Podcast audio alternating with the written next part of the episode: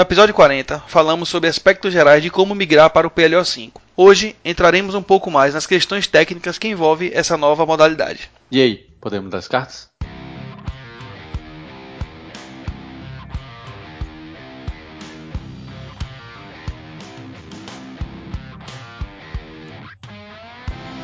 Fala galera, sejam bem-vindos a mais um episódio do Hit Podcast. Eu sou Murilo Barreto e hoje estamos com Rafa. Fala Rafa. Fala Murilão, e aí, como é que estão as coisas? Episódio 41. É, episódio 41, vamos que vamos. Devagar e sempre. É isso? Devagar e sempre. Qual foi a última vez que a gente fez o episódio? não vamos entrar nesses, nesses detalhes, não. Tá, não importa. Tá, tá, Enfim, vamos lá, né, galera? Mais um episódiozinho aí sobre PLO 5. É, dessa vez a gente vai falar um pouco mais sobre teoria, né? Sobre um pouco mais de. Sobre o PLO mesmo, assim. propriamente. É, vamos tentar entrar nos aspectos técnicos, né? No, no, episódio passado a gente falou um pouquinho mais sobre como migrar, que estratégias adotar para poder fazer uma migração mais suave, sem tantos transtornos. Mas não chegamos a entrar em questões técnicas propriamente ditas, né? E hoje a gente vai tentar entrar em alguns, alguns detalhes aqui para para abrir a mente de quem está começando, né? E quem sabe diminuir essa curva de aprendizado de quem eventualmente esteja aprendendo aí. Quem sabe ensinar um pouquinho a fazer essa galera forrar no PLO5, né? Que tá todo mundo aí migrando e jogando, tá uma febre retada. Né? Hoje, graças a Deus, eu consegui um dia em que Murilo não está trabalhando até 10 da noite né? Porque ah, Murilo tá o escravo. Eu não, sei, eu não, sei, o que é, eu não sei o que é vida, mas o Murilo, Murilo é um escravo da mão invisível do mercado e tá sofrendo. Tem uma semana que eu Sim. tento gravar Tô com esse rapaz. uma surra dessa mão invisível que você não tem nem ideia. Tô tentando gravar com essa criança aí, tem uma semana e, e não consigo. Uma semana não, tem umas duas, três semanas já, né, velho? Que a gente tá marcado de tentar e toda hora, porra, não vai dar, não vai dar. Enfim. Mas agora a gente. Eu, eu, falei hoje, Rafa, vamos gravar esse negócio, nem que seja enquanto eu trabalho. É. pois é, então hoje vamos bater esse papo aí. Antes da gente entrar no assunto, eu queria comentar algumas coisinhas aqui.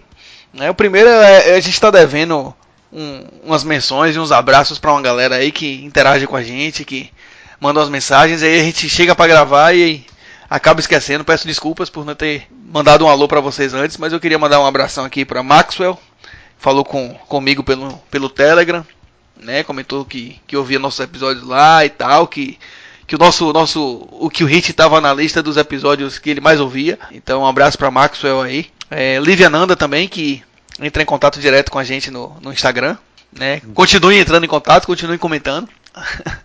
tá certo? Felipe Seabra também entrou em contato com a gente pelo Instagram. Mandar um abração para Felipe. Adriano Duarte é outro parceiro que, que comenta muito no Facebook. A gente solta os episódios, ele discute, bate um papo com a gente lá. E um abraço também para Paulo Pacheco, grande parceiro aqui de daqui da minha cidade, amigo meu que, que ouve também muito o, o hit. Toda vez que eu posto ele comenta e, e discute comigo. Então, só mandando um alô para essa galera aí para não deixar passar em branco. Muito obrigado por serem tão assíduos e compartilharem com a galera aí os nossos episódios. Valeu? Outra coisa que tá rolando no, no, no, no mundo do poker, Murilão, são os desafios, né? Tem, tem rolado vários, vários challenges é. aí entre. É sempre bom, né? Sempre rolou esses desafios e tal, mas recentemente rolaram uns que foram bem acirrados, a galera fica zoando um com a cara do outro. É, inicialmente eu pensei que fosse algo mais pontual. O Phil Galfond lançou o primeiro dele lá com, com carinha, que foi um negócio fenomenal. Eu acho que aquele start que Phil Galfond deu no início da pandemia, que ele desafiou um cara. Eu não me lembro agora quem foi. Dá uma pesquisada aqui pra botar. E ele chegou a estar tá perdendo 900 pau. Tava perdendo 900 mil dólares e virou o jogo e. E ele virou o jogo. Nas últimas sessões, assim, ele virou e ganhou por uma besteira. E tinha uma aposta lateral, né? Quem ganhasse ia ganhar acho que um milhão, algo do tipo, por fora. E ele conseguiu virar um negócio perdidaço, assim. Foi, foi, foi bizarro. E aí ele já tá fazendo, acho que o segundo ou terceiro desafio dele.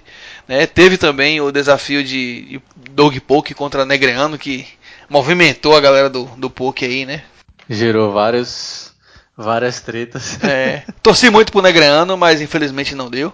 Mano, o Doug, Doug tirou muito sarro, velho. Porra, velho, foi foda, velho. Doug Polk, ele.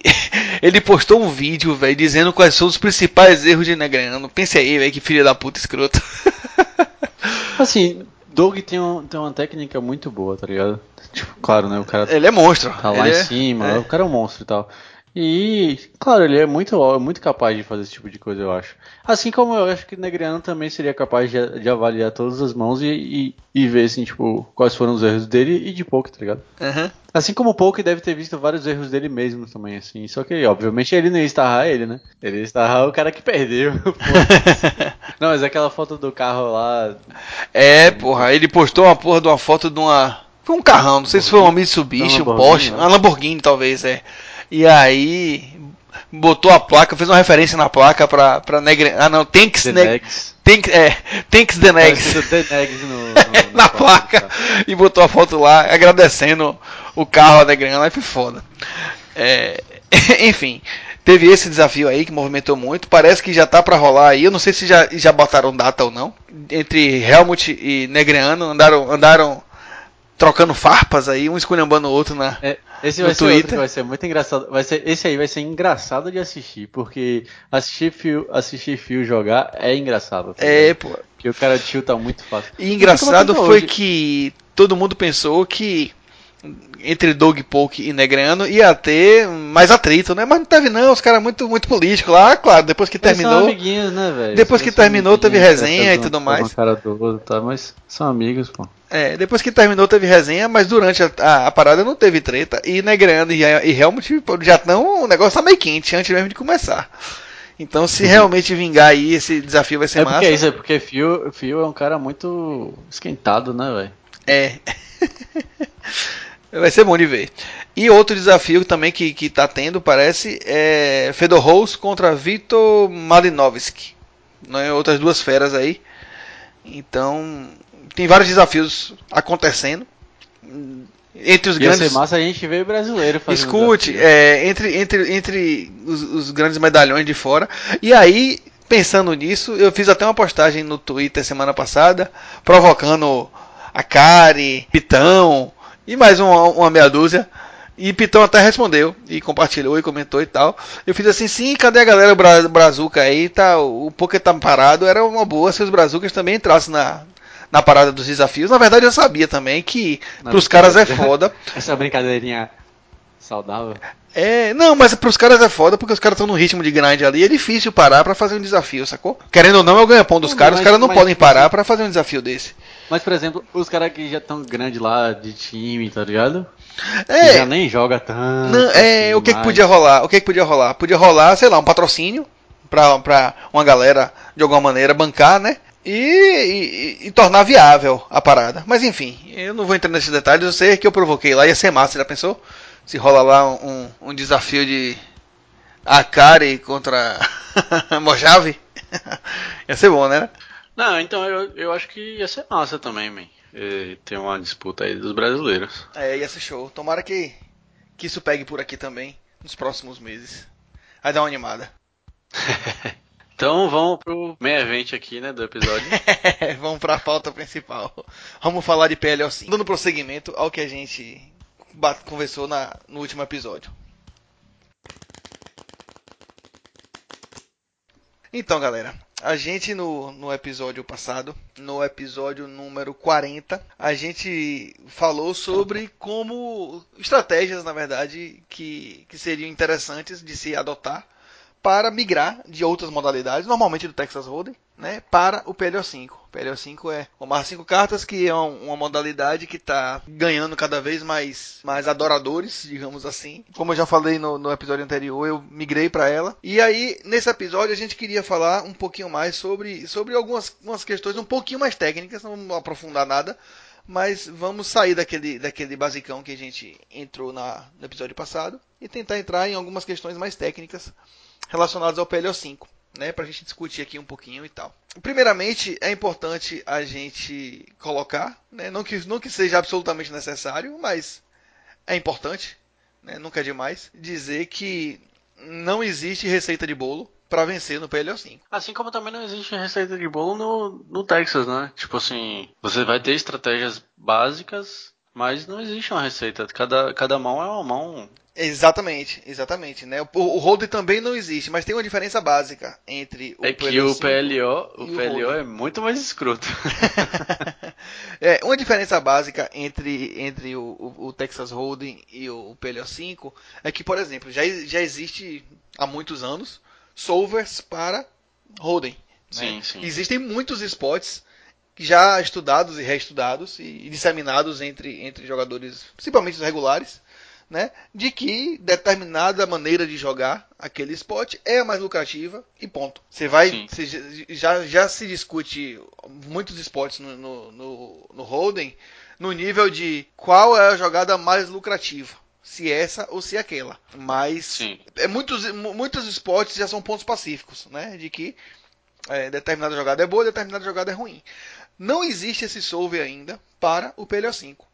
E muitos especulam que ele nunca vai existir, porque o poder de processamento que o PLA 5 exige é um negócio assim brutal. Hoje em dia ainda não tem máquinas, máquinas disponíveis para poder você fazer uma resolução de um spot de maneira, de maneira tão, tão prática e tão rápida Tinha como que você chamar tem a NASA para resolver isso. Não, os caras alugam um servidor, os caras alugam um servidor na Amazon para deixar as paradas rodando e tal. E, e conseguir depois de dias ter determinada solução, entendeu? Então tá ainda é um negócio muito distante da realidade, né? Só para a nível de comparação, né? Em nível de comparação, o Texas Hold'em tem 1.300 mãos possíveis, aproximadamente, é, de, se, de, se, receber, de se jogar. O Omaha quatro cartas, normal, ele tem 270 mil mãos possíveis de se jogar, de se receber, né? E o PLO 5 tem 2.6 milhões de mãos. é uma parada assim surreal, sabe? É uma parada assim que não dá para comparar. Nem mesmo com o PLO4, né? Com a marca 4 cartas. É 10 vezes mais só pela, pela adição de uma carta, né? No, na mão. Então é, é uma gama assim muito muito muito brutal de, de, de range de mãos que você pode receber. Quem, quem estudou o, o, o Holden um pouquinho mais a fundo, não precisa ser muito mais a fundo, não, um pouquinho mais a fundo. Todo jogador que se preze, na verdade, tem aqui, algum momento da vida já colou aquelas tabelinhas de, de range de mãos na parede, no fundo do computador, né?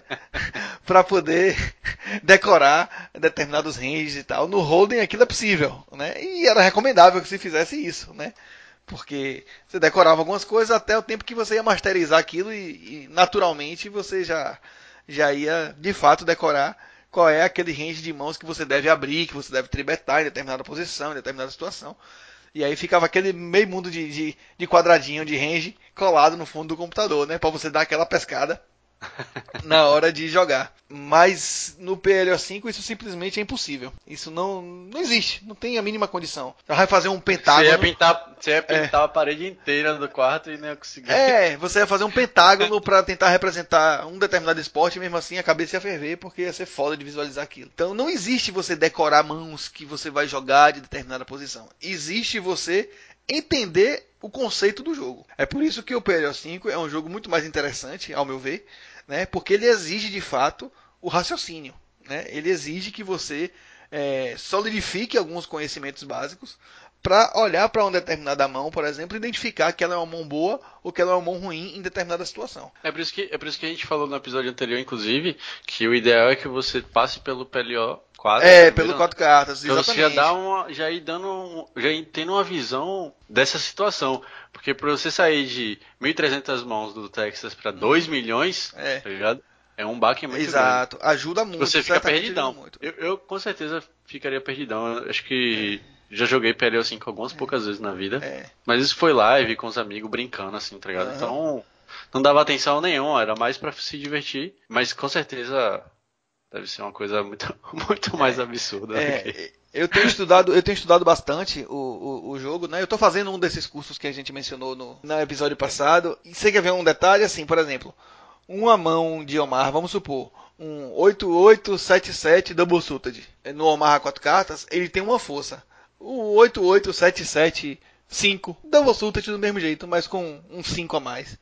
Tem uma força diferente do que aquele 8877 lá, por exemplo. A mão double suited no amarra 4 cartas, ela é muito mais forte do que no, no amarra 5 cartas. Então, apesar de ser uma mão muito parecida, né? Então, existem comparativos, é claro que muitos, muitos conceitos eles servem para os dois jogos, mas existem algumas coisas que, que você traz de um jogo para o outro e precisa fazer algumas, adaptações, algumas adaptações. Então, essa é a primeira observação. O número de mãos é absurdo e o outro detalhe é que ainda não existe solver. Um outro item que é o seguinte: existem, por exemplo, jogadores lose, que são perdedores e são ganhadores, e existem jogadores tights, que são perdedores e que são ganhadores. Então, é, é bom tomar cuidado com é, categorizações de que ah, o jogador lose sempre é o vencedor e o tight é o perdedor, ou vice-versa. Porque no PLO 5 não tem isso, né? Não, né, não, não tem isso. Né, eu acho que dá pra fazer uma, uma relação com o Holding também. Eu acho que o PLO 5 ele fica muito no meio aí, né? Você tem que ter o equilíbrio bem, tipo, 50-50 mesmo, né? Ou não? Porque, tipo assim, no, no Texas, quando a gente fala de torneio, por exemplo, você tem um início de torneio bem, bem, bem, bem tight, tá ligado? Uhum. E você vai ficando loose ao longo do torneio. Exato, saca? exatamente. É, mas ainda assim você não se torna um jogador loose, sabe? Não é, não é tão, você não abre tanto assim o range. Uhum. Você vai abrir, mas não vai chegar assim, tipo, do TG você vai ficar abrindo 50%, tá ligado? Sim, claro. Mas PLO 5 você, você chega a ter 50% veja, do TG? Veja, até para dizer essa, essa estatística, é, é arriscado você eu dizer qualquer não, coisa. Não, eu tô dizendo que você tem que ter. Eu não tô dizendo que você tem que ter, mas você chega a ter, né? De não, ou tem, não? Tem jogadores que tem jogadores que que tem um range maior do que isso, inclusive. Mas e são lucrativos. Veja, o que eu, o que eu ia dizer era isso.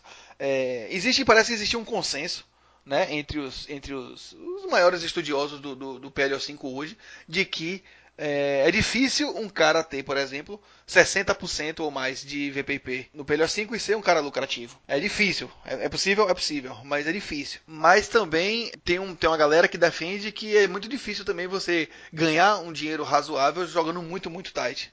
Né? Porque você vai ficar muito previsível. Até porque é o que você falou também, né? Tipo assim, você não tem um range específico, tá ligado? Claro que você vai saber que, que existem mãos que são muito boas né? Óbvio. Sim, claro. Mas ainda assim, você não vai ficar esperando essas mãos muito boas. São 2 milhões e meio de mãos. É. Né? Pra você esperar que a mão muito boa venha. Por isso que eu comentei dessa forma, porque apesar de eu não conhecer, mas pelo que a gente conhece do poker, né? Por isso que eu perguntei isso, do, da questão do range de UTG, por exemplo. Mas Murilão, entenda, é, lembre-se que a gente tá aqui falando sobre cash game, né? Sim, Se sim. o cara quiser esperar, o cara vai esperar. Eu não tô falando de torneio, eu tô falando de cash mesmo. É o que você tá jogando, inclusive. É. É possível você esperar? É possível. Mas quando você abrir, todo mundo vai saber é, mais ou menos qual é o tipo de mão que você tem. Mas não necessariamente você vai foldar porque você sabe que o cara tá com a range forte, tá ligado? Sim, você pode jogar, o cara vai jogar contra você, sabendo qual é o seu range de mão, e ainda assim o cara vai explorar. Sim. Por mais que você venha com a mão muito forte. Se o, se o board bater um board atravessado, você não vai levar a mão. Entendeu? Uhum. Então ainda tem esse problema, né? Não é necessariamente. O cara não vai ganhar só porque entrou com a mão mais forte. Não é isso. Né? Então é por isso que, é, é, é, como você falou, como você mencionou mais cedo, é interessante você tentar dar uma mesclada no, no tipo de mão, abrir certinho é, um pouco maior de um, em determinada posição, um pouco menor em outro spot, para você ficar um jogador menos previsível. É por isso que você falou agora há pouco, né? Tipo, não tem uma, é uma forma, não é decoreba, tá ligado? Não. Você tem que entender do jogo. Exatamente. Você tem que entender o, como, como que aquelas mãos se comportam. É é, pré e pós-flop. Eu né? tava discutindo uma mão com, com um dos instrutores do curso esses dias, aí ele tava falando, velho, essa mão que você abriu aí, por exemplo, eu abri um dama-dama 8, 8 e alguma coisa. Não me lembro qual era a outra carta. Um 7, um valete, não me lembro. Dama-dama 88x. Aí ele fez assim, velho, meu, meu bottom aí seria dama-dama 9910. Veja a sutileza. a sutileza, tá ligado? Da diferença entre uma mão e outra. Eu abri, segundo ele, um pouquinho fora do, do bottom ele range. É, então, então tem isso. Ele, ele certamente tem uma clareza muito maior, né, daquele range do que eu, para poder uhum. conseguir definir exatamente essa, esse limite entre uma mão e outra. E lembre-se que são um range de 2.6 milhões de mãos. Sim. É. Mas mesmo assim são mãos muito próximas, né? Mas enfim, é só para poder a gente ficar atento de que o perfil do jogador não quer dizer se ele necessariamente é um jogador bom ou um jogador ruim. Você encontra nas mesas jogadores tights bons e ruins e jogadores loose bons e ruins, entendeu? É, é, com o jogo que você vai, o pós-flop principalmente, que você vai definindo a qualidade daquele jogador. Entrando em alguns, alguns, alguns que a gente chamou aqui de pré-requisitos técnicos, né?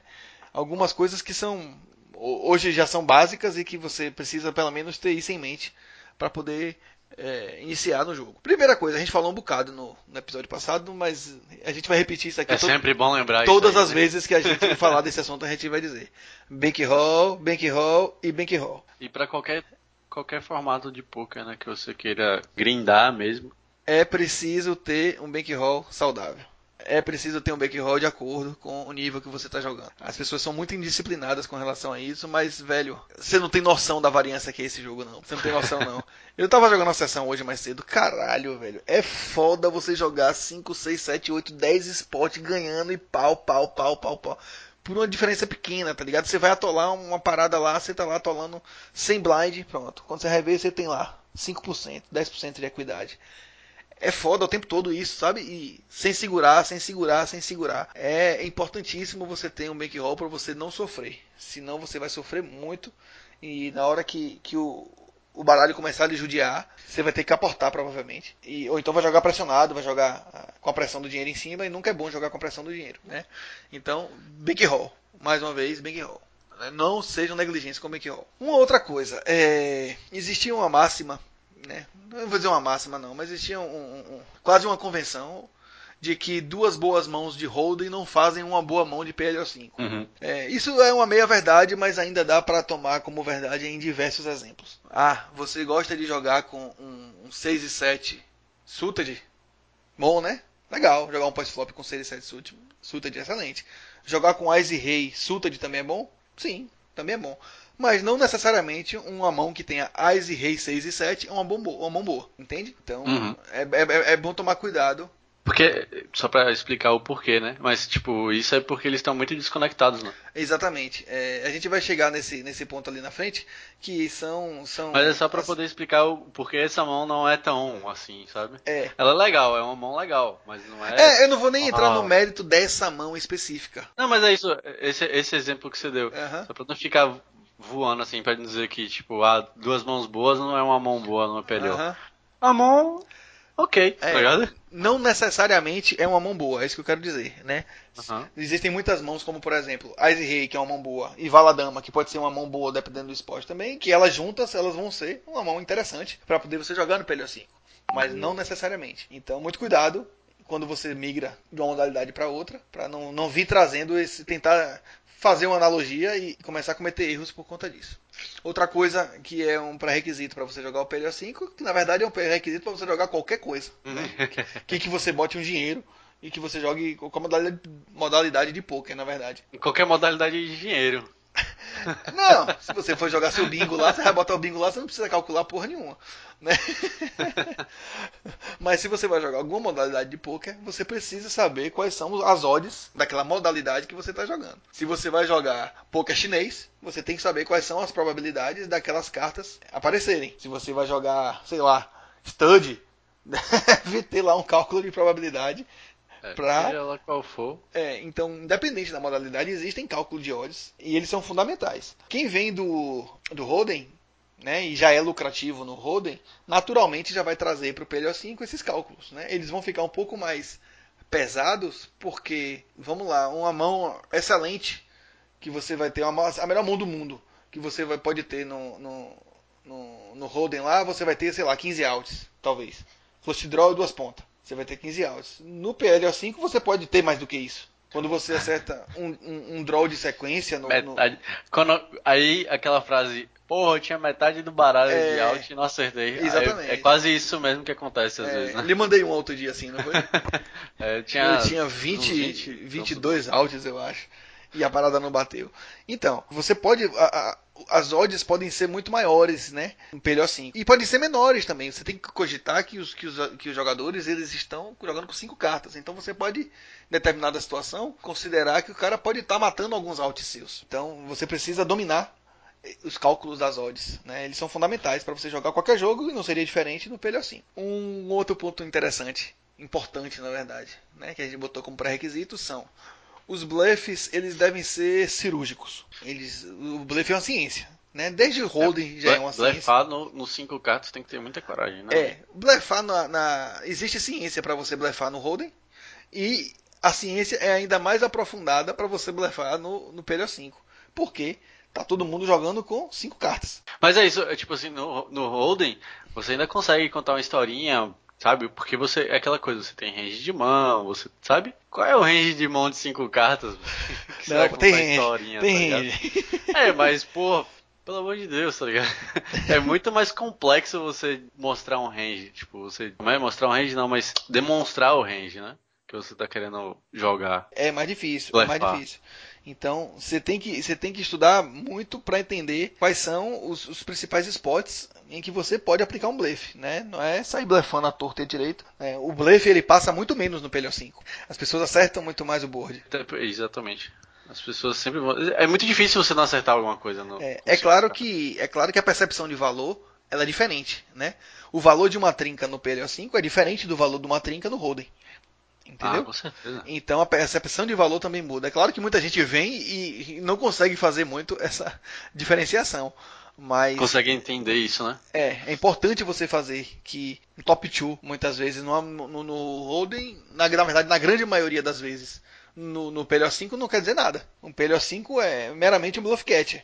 Um top. PLO5 o quê? Um top 2 no, no PLO5 muitas vezes vai ser um bluff catcher. Você não vai ter um grande jogo. Enquanto que no Holden, em muitos esportes, é um grande jogo. É um jogo bom. Sim, sim. Se não tiver muita. É, muito não tiver muito carregado. Não tiver muito carregado, o top 2 é uma boa mão. Tem essa questão. Para você blefar no PLO5, utiliza-se muitos blockers. Né? Então é importante você ficar atento aos blockers para poder ter mais sucesso nos bluffs, né? Porque os bluffs podem custar caro se você fizer ele de maneira errada. E uma outra coisa que a gente até já mencionou no último episódio, mas é importante também colocar nesse ponto aqui é a seleção dos oponentes. Você pode passar o melhor bluff do mundo no cara mais pagador do mundo que não vai adiantar. Né? O bluff vai, vai ficar no meio do caminho e o cara vai lhe pagar. Então, seleção de, de oponente para poder aplicar bluff também é importante. Não sair aplicando. Ah, eu tenho um bloco eu vou blefar. Não é exatamente assim. Você tem que ter uma combinação de coisas, né? Uma combinação da utilização das, das cartas ideais para fazer o movimento e dos oponentes ideais para poder receber o movimento. E um outro item que a gente colocou aqui como pré-requisito técnico é o que a gente já mencionou aqui rapidamente, que são que é o range de mãos. Tá, mas como é que eu vou selecionar meu range de mãos? Primeiro, é importante que as mãos preferencialmente não tenham danglers. O que são danglers? São cartas mortas na sua mão. Como é o nome? Como é o nome? Dangler. Fala de novo aí. Dangler. seu, seu filho da puta. Porque danglers são cartas em tese mortas na sua mão. Você pega lá um Ais, Rei, Valete, Dama e dois. O Ais, Rei, Valete, Dama, Double Suited e o dois lá morto. S2 é um dangler que a gente chama e ele enfraquece um pouco a sua mão. Deixa eu tirar uma dúvida com você agora em relação a isso. Essa mesma, essa mesma mão que você comentou aí, hum. se fosse o Ais de 2 Suited, ela contaria como uma carta é, ela, é, ela já é uma carta que joga mais, né? Porque o 2 o 2 vai lhe dar o, o, o Suited no Ais e a outra carta que não é Suited ela vai, ela ainda vai jogar, ela vai ser uma carta alta, vai ser um rei dama valete, rei dama ou valete. Então ela é melhor, né? Não é ideal, mas ela é melhor porque ela joga. Por exemplo, é muito melhor. Então, quando, é, então é isso. Então quando você fala ela jogar, significa que, tipo assim, ela encaixa de alguma coisa, de alguma forma é, naquela mão. Exato, é. Ela deixa de ser um Dingler. Mas assim, por exemplo, é muito melhor, por exemplo, aproveitando esse gancho que você falou aí, você tem um Ice 2 Suited nessa mão do que você tem um Ice Rei Suited nessa mão. Por quê? Porque quando você faz o flush no, no, no Ice, no Nuts, é muito melhor que seu adversário tenha o Rei no flush do que um flush mais baixo. Entende? Hum. Seu Sim. flush tem muito mais probabilidade de, de distrair. Distrair do que quando você mata o rei. O cara que tem o flush na dama, ele já não fica mais tão confiante para pagar, pra pagar muito. Diferente do que do, do cara que tem os seminuts, né? O flush seminuts, por exemplo, no rei. E é a mesma coisa que, tipo assim, a, as mãos que a gente vai, vai tentar ter são normalmente essas mãos altas, assim, né? Tipo, figura, né? Tipo, quanto mais figura na mão, melhor. É, existem algumas características, né? Você já começou a, dar um toque aí. São as características ideais das mãos, né? Se você pudesse escolher as mãos que você ia jogar, como é que você ia escolher? Primeiro, você ia escolher mãos que tenham cartas altas. Cartas altas lhe dão, lhe dão, lhe dão coolers a favor, né? Lhe dão jogos maiores, jogos mais fortes. Assim como, assim como o Holden, né? Mas a, a, diferença é que você tem uma combinação maior das cinco cartas lá em cima, não é isso? A diferença é que no PLO 5 você tem cooler com muito mais frequência. Entendeu? Não é necessariamente Sim. um cooler. Muitas vezes você pensa que é um cooler e às vezes não é. É você que selecionou uma mão errada ou você que overplayou determinada mão que não deveria. Entende? Essa é a primeira característica que você busca, cartas altas. A segunda característica é mãos double suited.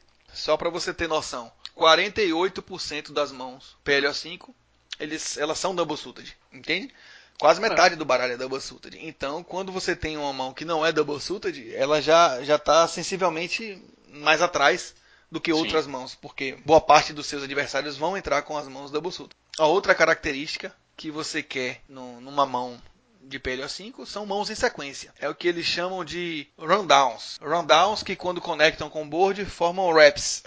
né? São os termos, os termos técnicos do PLO5, mas você quer mãos em sequência para poder lhe dar, lhe dar a possibilidade de você fazer sequ- eh, draws com várias pontas. Mas, ó, então, quando você fala sequência, não é tipo 5 e 6, Ais e Rei. Você fala sequência, é 5, 6, 7, 8, 9. Exato. É, é isso que você tá falando. 8, 9, 10, valete dama. Sim. Entende? É isso. É tipo, é ter as 5 cartas em sequência. Exatamente. As cinco Mas, cartas você- em mas, sequência. tipo assim, mas também você pode ter um gap aí, por exemplo. Bom, a, a cada gap que você adiciona, você enfraquece um pouco mais seu rundown. É, obviamente, mas É. não necessariamente ela vai, vai piorar absurdamente. Ela vai piorar um pouquinho, né? Em, alguns, em algumas situações. Por exemplo, às vezes você tem uma situação em que você é, quer saber se você vai tribetar o cara ou não. Você tem um, um, um rundown lá interessante. Muitas vezes o gap vai lhe dizer se você paga ou se você tribeta. Entende? Sim, Então, sim, sim. então esse é o detalhezinho. Ela enfraquece ao ponto de você mudar a maneira de jogar por conta da presença do gap naquela mão. Tá entendendo? Perfeito, perfeito. É, então, então é isso. São as três principais características. Quando você tem somente uma dessas características, ela não é uma mão boa. Né? Você tem que tentar combinar. O mínimo, no mínimo, duas dessas características. é, elas têm que estar presentes na mão para poder você considerar ela uma mão minimamente aceitável né? para se jogar. Tá certo? Por fim, a gente colocou aqui, a gente colocou aqui algumas advertências relacionadas a- ao jogo de, de PLO5. E quais são elas? Primeiro, acabei já mencionando antes aqui sem perceber. Um cooler no Uhum. PLO5 nem sempre é um cooler. Tá? A gente às vezes bota na conta do cooler, mas é importante você estudar para poder perceber se aquele cooler é de fato um cooler. Né? É porque como você falou, às vezes, às vezes na verdade foi só uma má seleção de mão, né? Exatamente. É, às vezes você vai atolar. Ah, atolei lá pré-flop. Eu tinha Ais, Rei, Rei, atolei e o cara tinha lá o Ais, Ais me dominando. Me fudi. Caí no cooler. Mentira, você não caiu no cooler. Você pagou com o Rei, quando você não deveria ter pago. Entendeu? Ah, mas eu tinha um bloco. Sim, você tinha um bloco, mas você atolou contra um cara que só faz aquilo ali com o Ais, Ais double suited na mão dele. Então, é, muita atenção, né? Para a maneira de jogar. É, muito cuidado quando você não tá nuts na parada. Porque você pode cair num cooler e colocar na conta do cooler na verdade não vai ser. Vai ser um erro seu que você vai ficar sem corrigir e perder dinheiro por muito tempo. É, mas é, é bem, é bem, bem, bem complicado você saber diferenciar o que é um cooler, né? De uma seleção ruim de mão. Porque, por exemplo, você, isso que você comentou, tipo, você tem a Rei Rei, tá ligado? Pô, teoricamente você tem uma mão muito boa, sabe? Tipo, double suited. Ice Rei Rei e Dama Vala, por exemplo. Pô, é uma mão do caralho aí. Mas contra um jogador médio, ela vai ser uma puta mão. Então, se você realmente achar um Ice Ice, sei lá, double pra- aí sim Bom, poderia ser é isso. Você tem que ter a convicção de que aquela jogada contra aquele jogador ela vai ser lucrativa exatamente. no longo É por prazo. isso que, é por isso que essa- esse jogo é muito complicado. É, eu vou lhe dizer uma mão, uma mão que eu joguei ontem. Uma mão que eu joguei ontem. Inclusive tava tirando a dúvida até com, com o brother. Que foi o seguinte: eu abri uma mão, um Ice monosuited, e tomei um tribete de um cara. E tomei um tribete de um cara. O cara tinha 1% de tribete. Qual é a mão dele? É uma mão muito, muito, muito, muito melhor do que a sua. Não, é um Ice double suited. Não é uma tem mão pra muito onde correr. do que a sua. Não tem pra onde correr. Sacou? Não tem pra onde correr. É um Ice double suited. Então, eu fiquei discutindo isso com ele porque eu tinha, eu tinha um Ice atolei e ele levou. E ele tinha mais eyes double suited. Ele tinha um Ice double suited e eu tinha um Ice monosuited. E aí ele flushou e levou a parada. Entendeu? E aí eu fiquei discutindo com o brother se isso era ou não era um cooler. Então, assim, é, é esse tipo de coisa que a gente tem que ter a percepção. É, não existe. Alguns, alguns adversários, eles vão jogar face up. Sabe? Você vai saber qual é a Sim. mão dele. Você vai saber qual é a mão dele, né? Então é isso. É esse tipo de cuidado que a gente tem que ter. Ter as estatísticas e tudo mais, ter atenção na mesa para saber como é que o cara tá jogando, para não, não fazer besteira. Outra coisa, muito, muito com letra maiúscula, muito cuidado com os pares, é, com os pares baixos e os pares médios. Para baixo só serve para lhe fuder, para começar. Para médio, vez ou outra você ele vai segurar, mas é muito difícil que ele chegue como sendo o Nuts no, no River, por exemplo. Então, assim, não supervalorize os pares baixos e os pares médios. Na verdade, na verdade, os pares enfraquecem muito as mãos, né? Na verdade, é, existe um, um, conceito de polaridade, né? Que é tipo, o par ele dá polaridade à mão, mas ele distribui menos a equidade que a mão tem. Então... Por conta daquela questão do, dos rundowns. Né, Exato, né? exatamente. Pô, mas você tira uma da sequência ali, né? É, e você. É, exatamente. Você erra muito mais o board quando você tem um par. Né?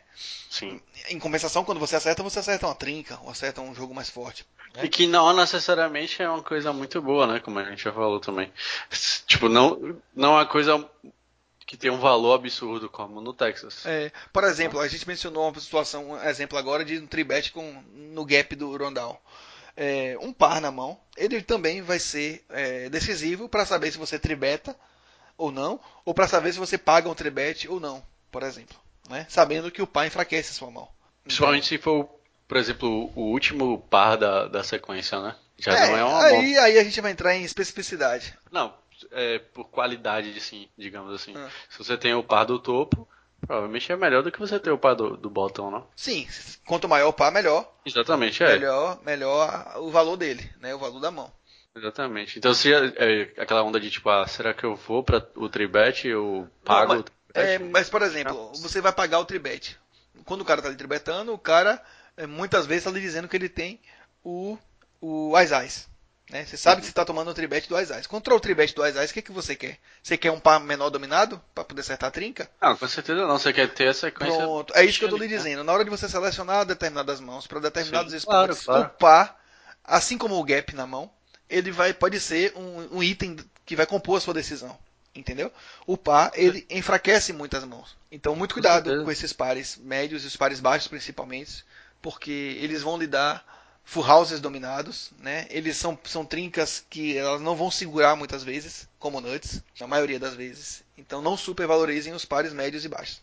E uma terceira advertência que a gente colocou aqui é, são muito cuidado com as sequências, né? É, a, gente, a gente também tende a, a, a, tentar trazer o valor que a mão tem do Holden para o PLO5 e assim como aquele exemplo que eu dei é, anteriormente, a sequência no PLO5 não tem o mesmo valor da sequência no Roden. Principalmente né? se você tem a sequência para baixo. É. Uma né? sequência no Roden é muito, muito, muito forte, ainda que seja uma sequência baixa. Né? Sim, sim. Ainda que seja uma sequência baixa. Você tem um board lá é, 7, 8 e 9 e você tem 5 e 6. Você tem um jogo muito forte no Roden. No PLO5 você não tem jogo. Esse jogo ele praticamente não existe. Nem né? conta com ele. É, se você ganhar ação nessa mão, você vai ganhar ação perdendo. É, os, uh, os, detalhes sobre as sequências, né, para você tomar cuidado. Primeiro, como a gente já falou, a primeira, sequência baixa não existe, né? Não, não confie. Sequência baixa, ela vira, muitas vezes ela tem o valor de uma trinca, ela é um bluff catcher, né? Ela só ganha do que não é sequência. Ela só ganha de, de, de valores muito fracos, de bluffs completos, muitas vezes. Então, é, essa é a primeira observação. Cuidado com reps baixos. Né? Muito cuidado com reps baixos. Eu estava vendo um material esses dias. O material dizia assim: fazia um comparativo é, sobre persistência. O que é persistência? A persistência é o quanto a sua mão persiste nuts em determinados boards. Né? E, e um negócio que me chamou a atenção. Imagine um, um board que seja 3, 4 e 7. Acho que, que o exemplo foi mais ou menos assim: 3, 4 e 7. Quem tem o 5 e 6 tem o Nuts. Certamente. tem o Nuts. Você sabe qual percentual de vezes que essa mão vai chegar Nuts no River? Chute aí um Cara, valor. Chute aí um valor. Sei lá, 15%? 5%. É. 5%. Tô falando porque tem muita carta ruim, né, que pode bater. É, as cartas vão batendo e naturalmente. Qualquer 5 e 6 já, já destrói todas. O 5 destrói, o 6 destrói, a dobra destrói, o flush que pode bater Sim, na randa destrói. Então. Certamente pode né? bater Pois é, quaisquer duas cartas conectadas nesse set pra cima. Vai Sim. dar, vai dar uma sequência Bate maior. com 8 9 lá É. já foi também. Exato. Então- Então, então assim, ele só persiste no 5% das vezes. Então é isso. Raps baixos, é, muitas vezes são super valorizados, mas a gente tem que tomar muito cuidado com eles, porque eles, eles quase nunca chegam até o final como o jogo mais forte. Draws, outro item. Draws para sequências médias podem ser o caos. Muito parecido com as sequências baixas, né? A diferença é que você nem tem a sequência ainda. É, eu vou dar um exemplo. Eu vou dar um exemplo aqui. Vamos supor que você tenha o board 2, 8 e 9. Né? Rainbow, 2, 8 e 9. Se você tem um 10 e valete, você tem um excelente draw de sequência. Se bateu o 7, você seguiu noites. Se bateu a dama, você seguiu noites. Beleza. Agora suponha que nesse mesmo board você tenha o 7 e o 10. Beleza. Bateu o 6, você continua seguindo noites. Mas bateu o 10, você não está mais seguindo noites. Sim, exatamente. É, é- O 10 não, o valete. Né? foi. Bateu o valete. sim. Bateu o É valete, isso. você não tem mais noites. Por isso que eu falei, é, é pior até um pouco do que você ter a sequência baixa, né? É. É mais ou menos, é parecido. É que nem você. É que nem você caçar broca no. no- Não, mas aí tem uma diferença básica, Murilo, porque assim, quando você tem lá o 7 e o 10, por exemplo, no, no, no board 8 e 9, quando bate valete, seu 10 ainda é um blocker, sabe? Você pode estar dominado, mas ele ainda não deixa de ser um blocker para bloquear a possibilidade de sequências mais altas. Mas você deixou de ter a possibilidade de noites. Quando você ganha ação, naturalmente você vai re- receber e encontrar por lá uma sequência maior que a sua. E nesse mesmo exemplo, quando você tem no board 8 e 9, você tem 6 e 7, você não tem praticamente nada. Você você tem, tem muito pouco, né? Você vai ficar e você tem quatro cartas para fazer o, o- a sua sequência noites e mesmo assim, se você ainda tiver Auto Street, tem 50 milhões de cartas que vão esculhambar com, com a sua sequência noite. um jogo que você tem uma possibilidade infinita de, de, de draws, tá ligado? Sim. Você tentar ficar caçando, às vezes, nem oito, tá ligado? Porque a gente comentou aqui, mas às vezes nem os oito outs a gente vai ter. Né? Pronto, é exatamente. Esse é o, é o último ponto, né, que a gente colocou aqui com relação às sequências, que é seu draw de sequência com flush draw na mesa. Você quase nunca vai considerar que você tem 8 outs. Você vai considerar você tem no máximo 6 outs, porque os, os- as sequências que, que completam quando completa o flush também fatalmente vão dar ao adversário o, o flush, né, muitas vezes. Muito cuidado com draw de sequência em board que tem flush draw, porque você nunca, quase nunca vai ter todos os outs que você acha que você pode ter.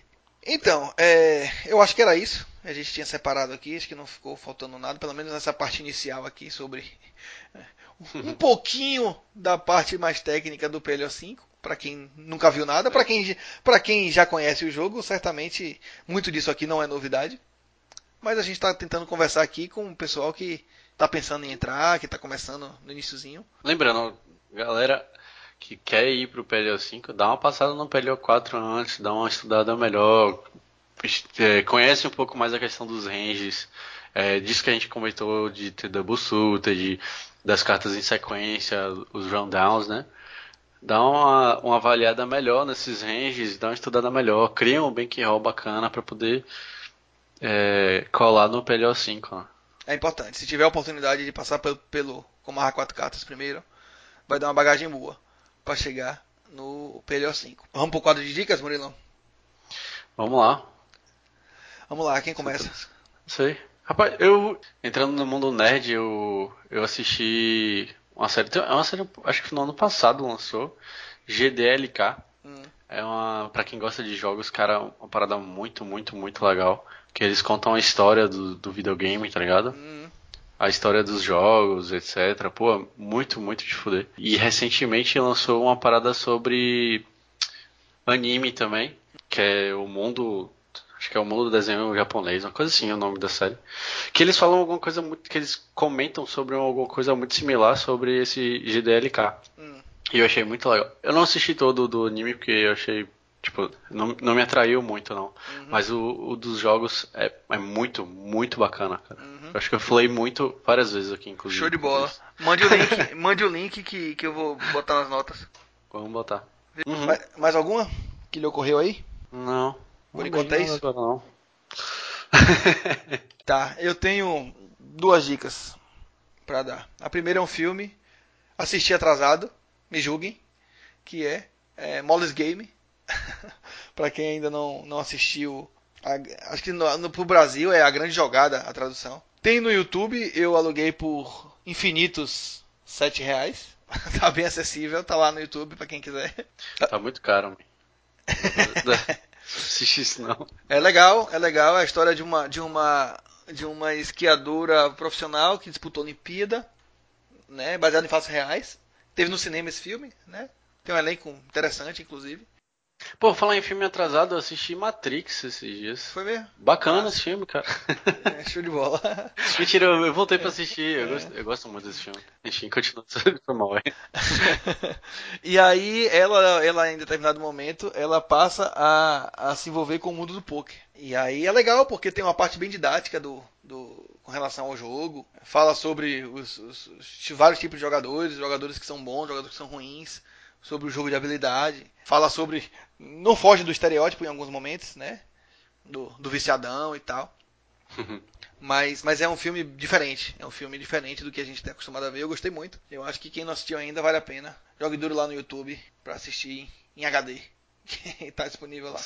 E a outra dica é uma série que eu tô assistindo na, na Disney Plus, que chama-se Os Eleitos. É uma série que se passa na época da Guerra Fria entre Estados Unidos e União Soviética, em que eles estão na corrida para ver quem lança, é, quem vai à Lua primeiro, quem vai para o espaço e tudo mais.